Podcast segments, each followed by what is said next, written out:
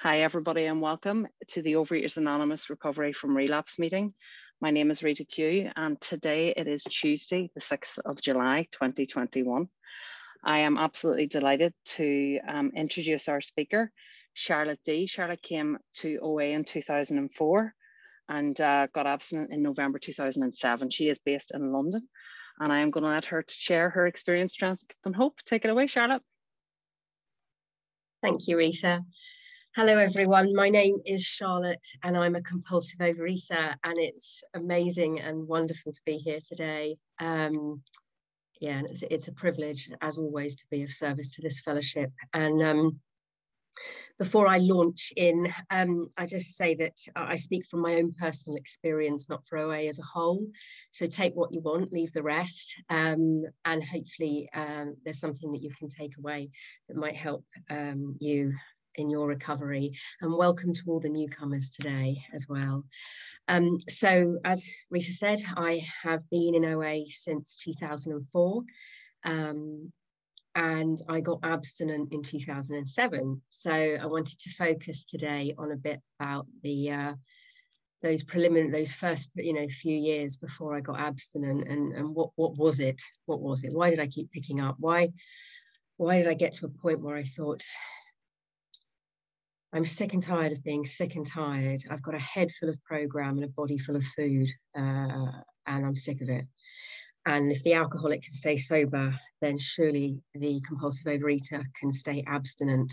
How do I do it? And um, it was really, really wonderful actually to reflect on my time in OA. I mean, I've I've been many different uh, sizes. Um, I've been a size at my top. I mean, I, I my top weight for me was a uh, size 18, um, and my bottom weight was a size six. So I've been up and down the scales. I'm, I've been in, you know, my I'm a fundamentally a compulsive overeater, and I control food sometimes with the bulimia, sometimes with anorexia, diet pills, laxatives, speed, you know, you name it. I've been on the diet, been whatever I could get my hands on legal or illegal to try and stop eating compulsively and hamper that you know dampen down the obsession and um, I was, yeah, I was thinking about all the relapses I had in the first three years of being here, and I have found peace and hope and a life in this program. And I do believe that those first three years were fundamental to me in and out of the food.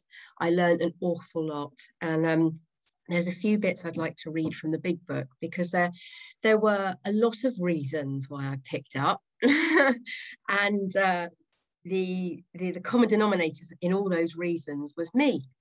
Um, and the fact I'm not a normal eater. I don't relate to food in a normal way. Um, I, I, you know, in if I go to a restaurant and I'm in the food, I'm not thinking about the person I'm with. I, I'm I'm all about the food. When is it coming? How can I get it? What are you having? Can I get some of yours? You know, it's just all about the food. And um, there's a bit, a couple of passages from the big book of Alcoholics Anonymous um, that I'd like to share with you that really helped me with the, you know, breaking out of the denial. You know, I love that. Uh, um, don't even know I'm lying. Um, my denial was so thick. I have binged and eaten compulsively for comfort, for identity, for solace, for rage ever since I was six years old. Um, and it just got more and more damaging and abusive, dishonest, um, and was just like a lustful, sordid affair with food. Um, it, it, it, really did govern my life. And um, yeah, I've been abstinent since November uh, 3rd, 2007, and I got abstinent in a women's refuge, which I wasn't expecting. It wasn't ideal circumstances, and it just shows me that it doesn't have to be ideal circumstances to work this program. You know, today is a good time to start being abstinent right now. I don't have to wait till tomorrow. The diet waits till tomorrow. And um, page uh, 58 of the Big Book of Alcoholics Anonymous, this was the way I worked my program, uh, changing the word alcohol to food and alcoholic to compulsive overeater. What defines my powerlessness and my um, step 12 is what I'm powerless over food and who I carry my message to, the compulsive overeater. That's you and me. And it says here, Rarely have we seen, this is chapter five, how it works. Rarely have we seen a person fail who has thoroughly followed our path. Those who do not want, who, those who do not recover are people who cannot or will not completely give themselves to this simple program. Usually men and women who are constitutionally incapable of being honest with themselves. And that's the bit, honest with themselves it's not about me being abstinent for a sponsor or working a food plan and counting the number of days to be perfect or being accountable, although these things are all very helpful tools in recovery. This is about when it's me in the kitchen making a meal. Am I willing to say, God, please, would you help me? Would you guide my hands? Am I willing between me and my higher power to not put the second, third portion on, to not pick and peck while I'm cooking, to not eat on the hoof, to not eat while I'm standing up, to plate up, you know, an abstinent meal, a plate of food without eliminating the carbs because that's going to make me thin, right? Eating more vegetables because there's more water in it, less fat, you know, all of these different ways. And then what I discovered in my first three years, because it, it, was an awful journey coming into the fellowship, and I didn't want to be in OA. It didn't sound glamorous. I didn't want to be here. It wasn't rock and roll. And I spent three years mumbling the word compulsive overeater, proclaiming the word uh, bulimic because it sounded better. And, and I had to eat compulsively in order to purge the food. So I tried to avoid um, the, I, the acceptance. And that's the first thing I wanted to talk about today. I first picked up, I started working the program, uh, had a sponsor. These things are fundamental. Uh, step work, sponsor, making calls. And I had a total lack of acceptance that I was a compulsive overeater. Step one says we admitted we were powerless over food, that our lives were unmanageable. My life was clearly unmanageable, but I kept doing step one of we admitted that life was unmanageable, therefore I'm powerless over food. And if I can just sort my food out, my relationships, my job, my this, my that, if I could just sort you out because it's your fault, it's my history, it's my pain, it's my childhood, it's abuse, it's this, it's that, then I'd be abstinent. So I was forever trying to make lists of right to do, lose weight, stop this, stop biting nails, stop going off here, stop doing that, stop eating chocolate, eat only this and it, it, I had to address the fact that I'm a compulsive overeater, and that was my turning point to abstinence. I had to let go of my life, let go of everybody else's life, let go of my what I think they should be doing, and I had to look at myself. I am a compulsive overeater. I'm powerless over food. Okay, what medicine do I need to address my powerlessness? And very simply, powerlessness for me is lack of power. And I thought I was all powerful when I came into this uh, fellowship, all powerful yet broken, uh, and they don't mix. And page 64 of the big book, and, and this is the bit that hit me. Resentment is the number one offender. It destroys more compulsive overeaters than anything else. From it stem all forms of spiritual disease. For we've not only been mentally and physically ill, uh, we've been spiritually sick. And, and I found that really hard to accept. I didn't want any, I didn't even like the word spiritual. It, it, it really, um, I didn't want a spiritual solution. I wasn't here. I was here to lose weight um, and to look good and find a man and um, and maybe eat a little bit sometimes. You know, uh, have my cake and eat it. I think they call. So, try to find a sponsor who could be my mum. I tried to find a sponsor who had counselling skills. I tried to find a sponsor who could basically be some kind of mental health advocate for me. And I just really, the only thing I didn't want to talk about was the food. I didn't want to share my food with you. I didn't want you to know about my food. I'll just work the steps right because that is the solution. And it is the solution. I had to address the fact I was a compulsive overeater. And my first relapse was after three months abstinent, doing my step four. I was doing step four and I just got up and I started, I had my abstinent breakfast, my porridge, my banana, whatever. And I just had then another bowl of porridge and another bowl of porridge, five bowls of porridges, five bananas, all covered in sugar. Um, and and that that was back on back on the binge cycle you know? I mean i don't even enjoy that binge you know? It was just i wanted to get rid of the feelings. And what i did also realize is that i have an allergy to certain foods. So certain for me i can't eat certain foods because um, it triggers me.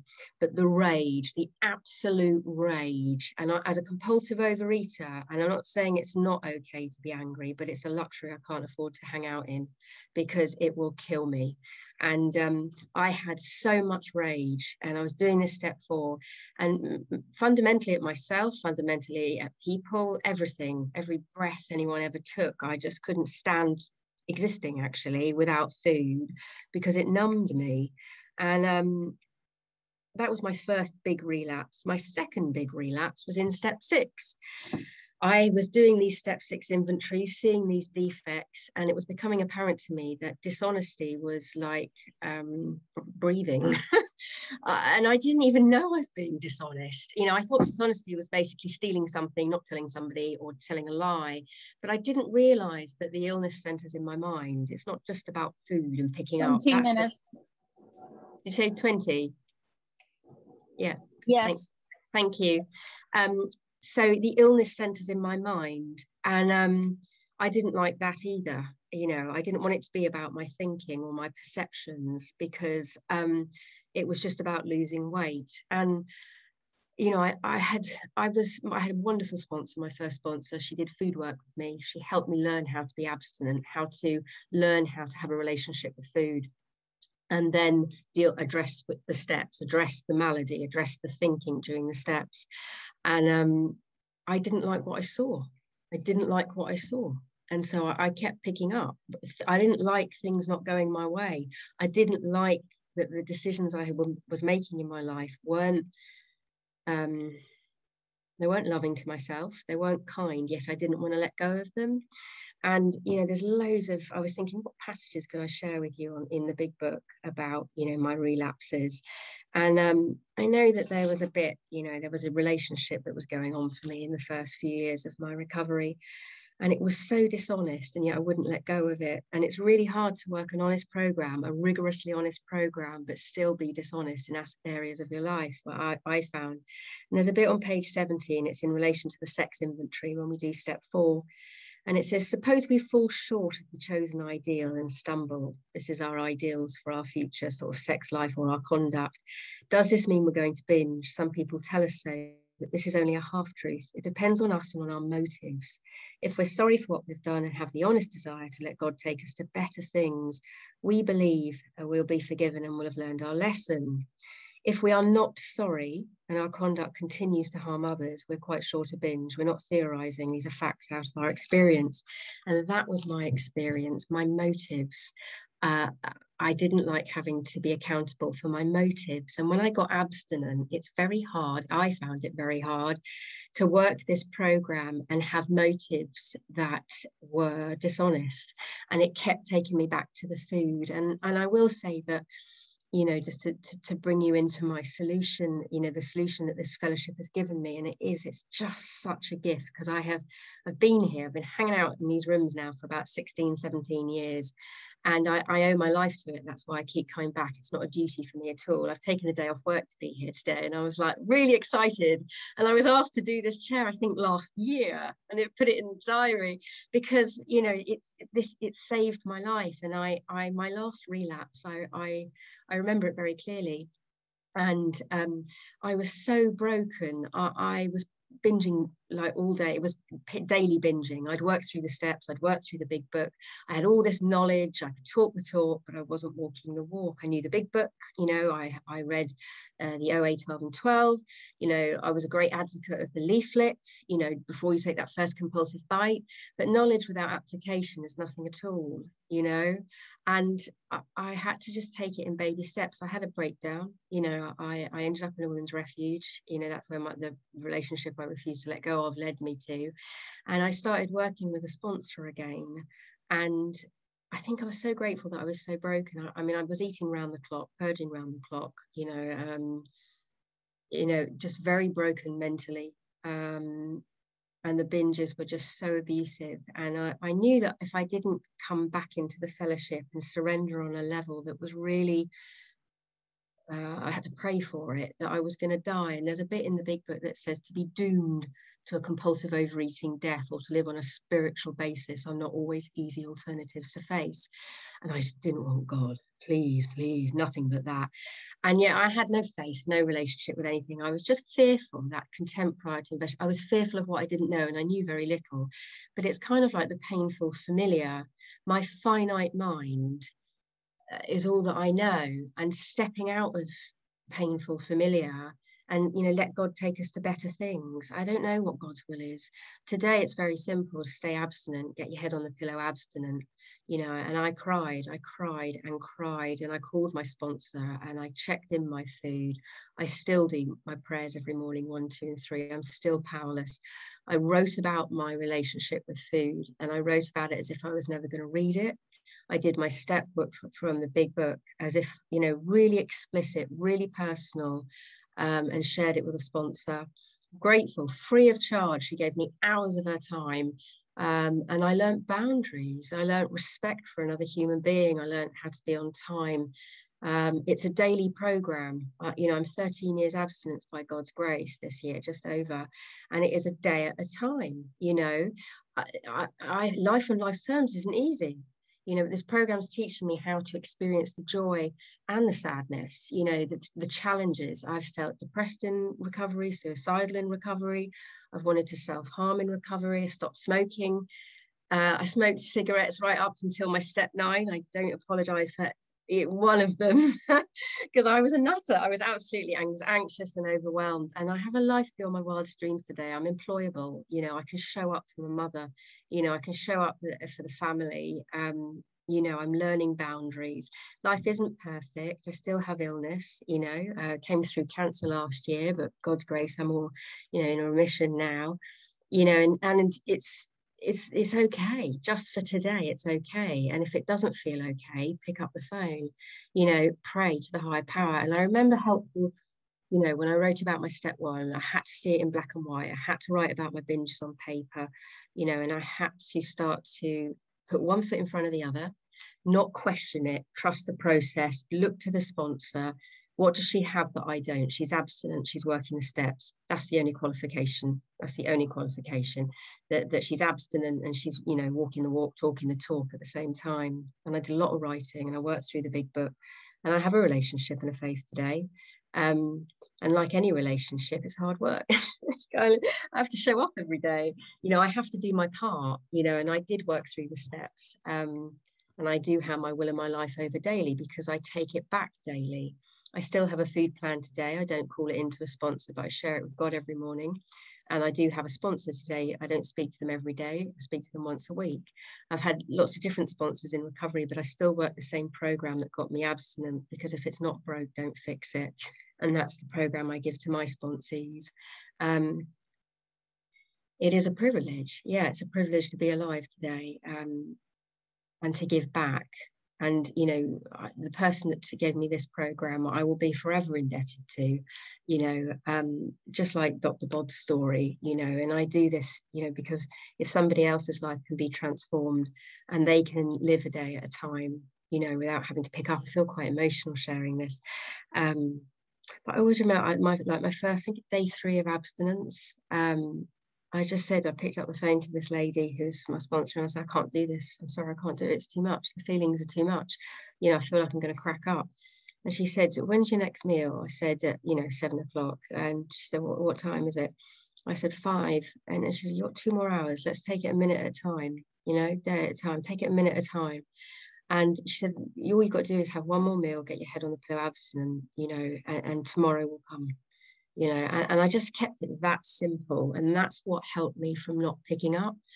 Um yeah and i started sponsoring you know uh, i still take inventory. I'm going a bit all over the place but i did my i do my steps one two and three every morning. What i'm powerless over ask god to restore me to sanity. I say my step three prayer and i do inventory at night. So i look at my resentments do gratitude do a food review. I want to be accountable for my food you know, so I share it with my higher power, you know, and relapse never happens overnight. It happens over, you know, three to four weeks of dishonesty, either in my, my dishonesty in the thinking, dishonesty in the action, active, um, in the food.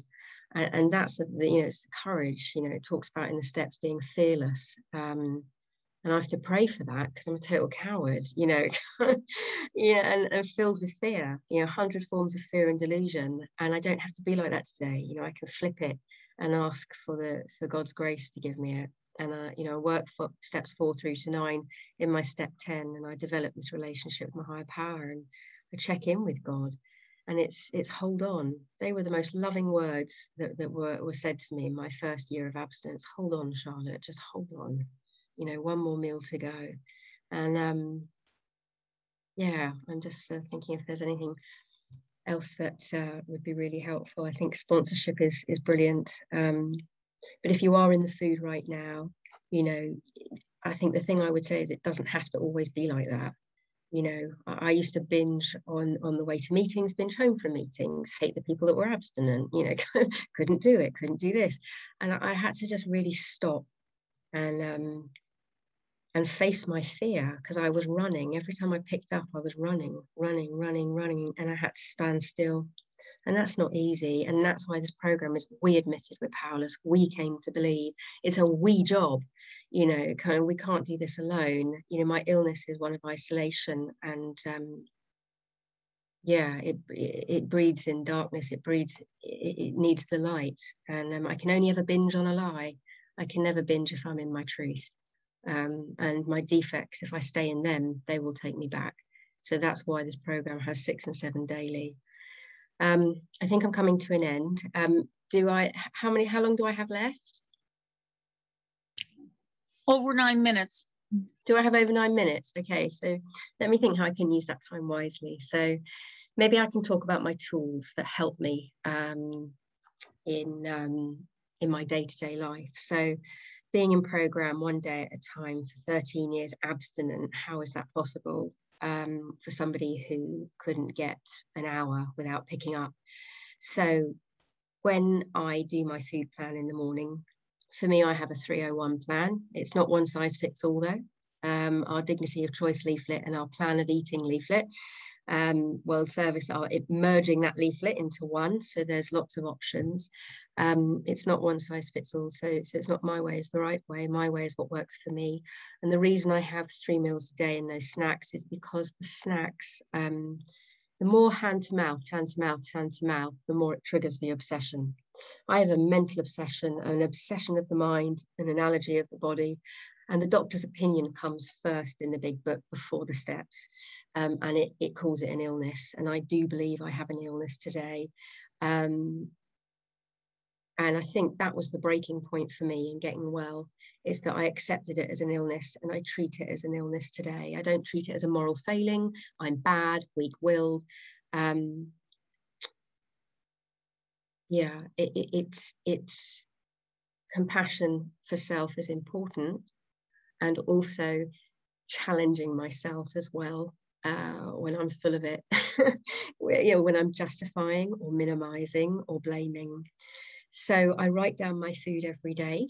I don't eliminate carbohydrates today. I don't just eat proteins and I don't just eat veg. I eat all of it and I have a balanced plate of food. Um, I don't, for me personally, I don't eat uh, refined sugars or white flour purely because it just once I put that in my body, it just sets off a craving. And the big book calls it a phenomenon, and it's hand to mouth, hand to mouth, hand to mouth. Or if it's not hand to mouth, it's a white knuckled.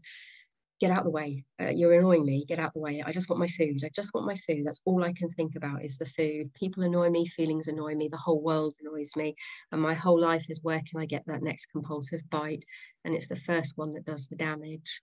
Um, so when I go into the kitchen, the thing that uh, helped me was I was taught, um, uh, suggested, rock up and ask this higher power that you don't believe in, Charlotte, and you, I very vocally didn't believe.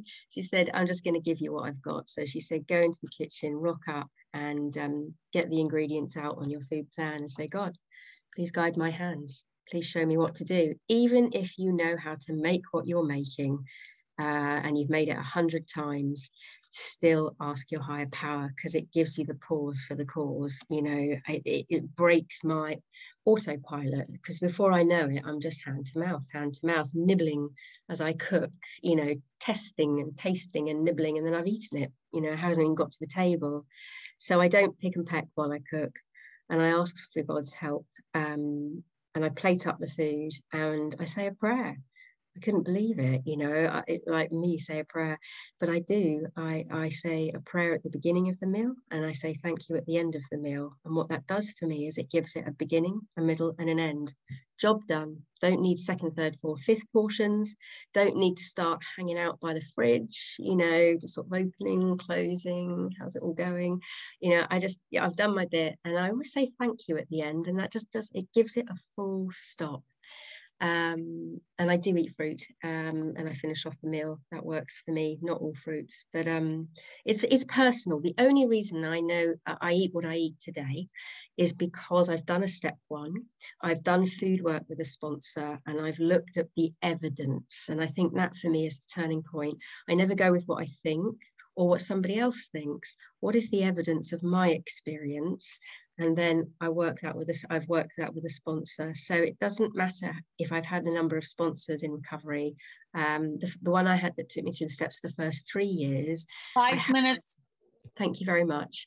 I have um, I have looked at what I'm powerless over, and my step one doesn't change. You know, my illness is progressive, but the evidence doesn't change. So I look at the evidence.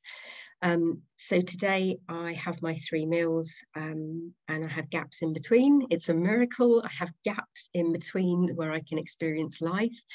And um, I do a food review in the evening, and I've done a food review I think every day nearly for my abstinence. And, you know, it's not anything amazing. It's just my experience of the meal was it honest? You know was it a good portion size? Was it clean? And it just keeps me accountable really to myself my higher power. And if something is concerning me or i've put on a bit of weight or da, da, da, da, i just share it with my sponsor and, and we look at it. And also having had health challenges in recovery you know we all go through different life experiences don't we? Whether it be pregnancy or you know menopause or, or you know bodies change. So it, it's about being human with it. It's not about being prescriptive. Um, what it is about in all stages of life is honesty. And, and I think that's the thing. Am I being rigorously honest with myself? Um, you know, and that's hard. It makes me grin. is my motive. Um, and I can still, I can go out to eat with people. I can, you know, cook dinner for friends. I can still be part of life, go to restaurants. I do have to always remember though that I have an illness. And um, you know, I plan. You know, if I know that uh, we're going to a restaurant, I will just, you know, make sure that is there something I can eat? You know, is there something abstinent I can have? You know, don't have to cause a drama, but I take my higher power with me. You know, um, when I go to a restaurant or if I'm going to a wedding, buffets, they can be very interesting experiences, you know, but I take my higher power with me. If I'm on a particularly rocky place emotionally, I will do, I will bookend. I will do a call to an OA before I go to the event. I'll go to the loo during the event and then I'll just say, please help me. You know, there's all these like vol and all this sort of carbs, carbs everywhere, you know, but but stuff that I can't eat. And it's like, okay, what can you eat? What's your business? And everybody else, that's none of your business, you know, and uh, really helpful slogan um, that I was shows it Charlotte keep your eyes on your own plate because I spent the first sort of six months of abstinence saying yeah but she does this and he does that and they do this so why am I doing that? You know and it's like Charlotte have you been abstinent for a few weeks now? Yes. Well why don't you keep doing what you've been doing? Look at the evidence. Because I'm compulsive. I want to change things all the time. I want to do this I want to do that you know and I think it's consistency. And I've had to you know I feel like I've been raised in a way you know. I came as a you know, I started compulsive eating when I was six. And, um, you know, I'm a 42 year old woman now, you know, and I've grown up in these rooms. It's and growing, I think is the word, growing up, you know, emotionally. Um, so yes, my program's with me today, and I think, you know, I have to remain teachable. You know, step six and seven are all about humility, aren't they? If, if you're not familiar they are they're about having done steps four and five and looked at my resentments and my defects you know i have to humbly hand the stuff over um, but with regard to food um, I have a good relationship with it. So I learned to cook in recovery. No cordon bleu, just nice meals I enjoy. I have a food plan that I enjoy, and I think that's really important. You know, for me, I have to have a good experience. I have to have a healthy relationship with food. I used to have a bad one. Today, I have to have a healthy one, um, and I do have a healthy one, but it's because of a higher power. You know, a food plan without a higher power might as well be a diet for me. And that's for me you know I, I don't speak for any other you know group it, it, you know if you're agnostic or atheist. I mean i just speak to, for myself. I have to know that it's not me running the show. It's not me running the show. Um, and i still get to three meetings a week um, different meetings and home group meeting. And just knowing my fellows and being part of the meeting, I just feel enriched by it. Um, I feel spiritually alive by it, even on days when I might feel a bit down. Last year was particularly tough for all of us, for all of us in our individual circumstances. Um, and, and I had, you know, health was hard. Faith was faith. Faith got a bit challenging at times. I just thought, what, what, what help, help, why help? And uh, you know, a helpful sponsor once said, never ask why, Charlotte. Why this? Why that? How? How? How do I do this? Honesty, open-mindedness, willingness. Because my, you know, the whys don't get me anywhere. Why am I compulsive overeater? Why did that happen? Why? How can I be abstinent today? What can I do to strengthen my recovery? What is the next best right thing for my recovery? Is this next, thank you, is this next action going to take me towards my illness or my recovery? And that's what I'll finish here. That's what recovery about for me. It's about choice. It's about choice now. I don't have to pick up. I can choose not to. It just means I have to work quite hard, you know, if it's to having a tough time. I hope that's helped uh, in some way. and um, it's been a real pleasure to be with you today. So thank you for listening. Charlotte, thank you so much. That was just wonderful. Absolutely wonderful. We'll stop the recording there if you can.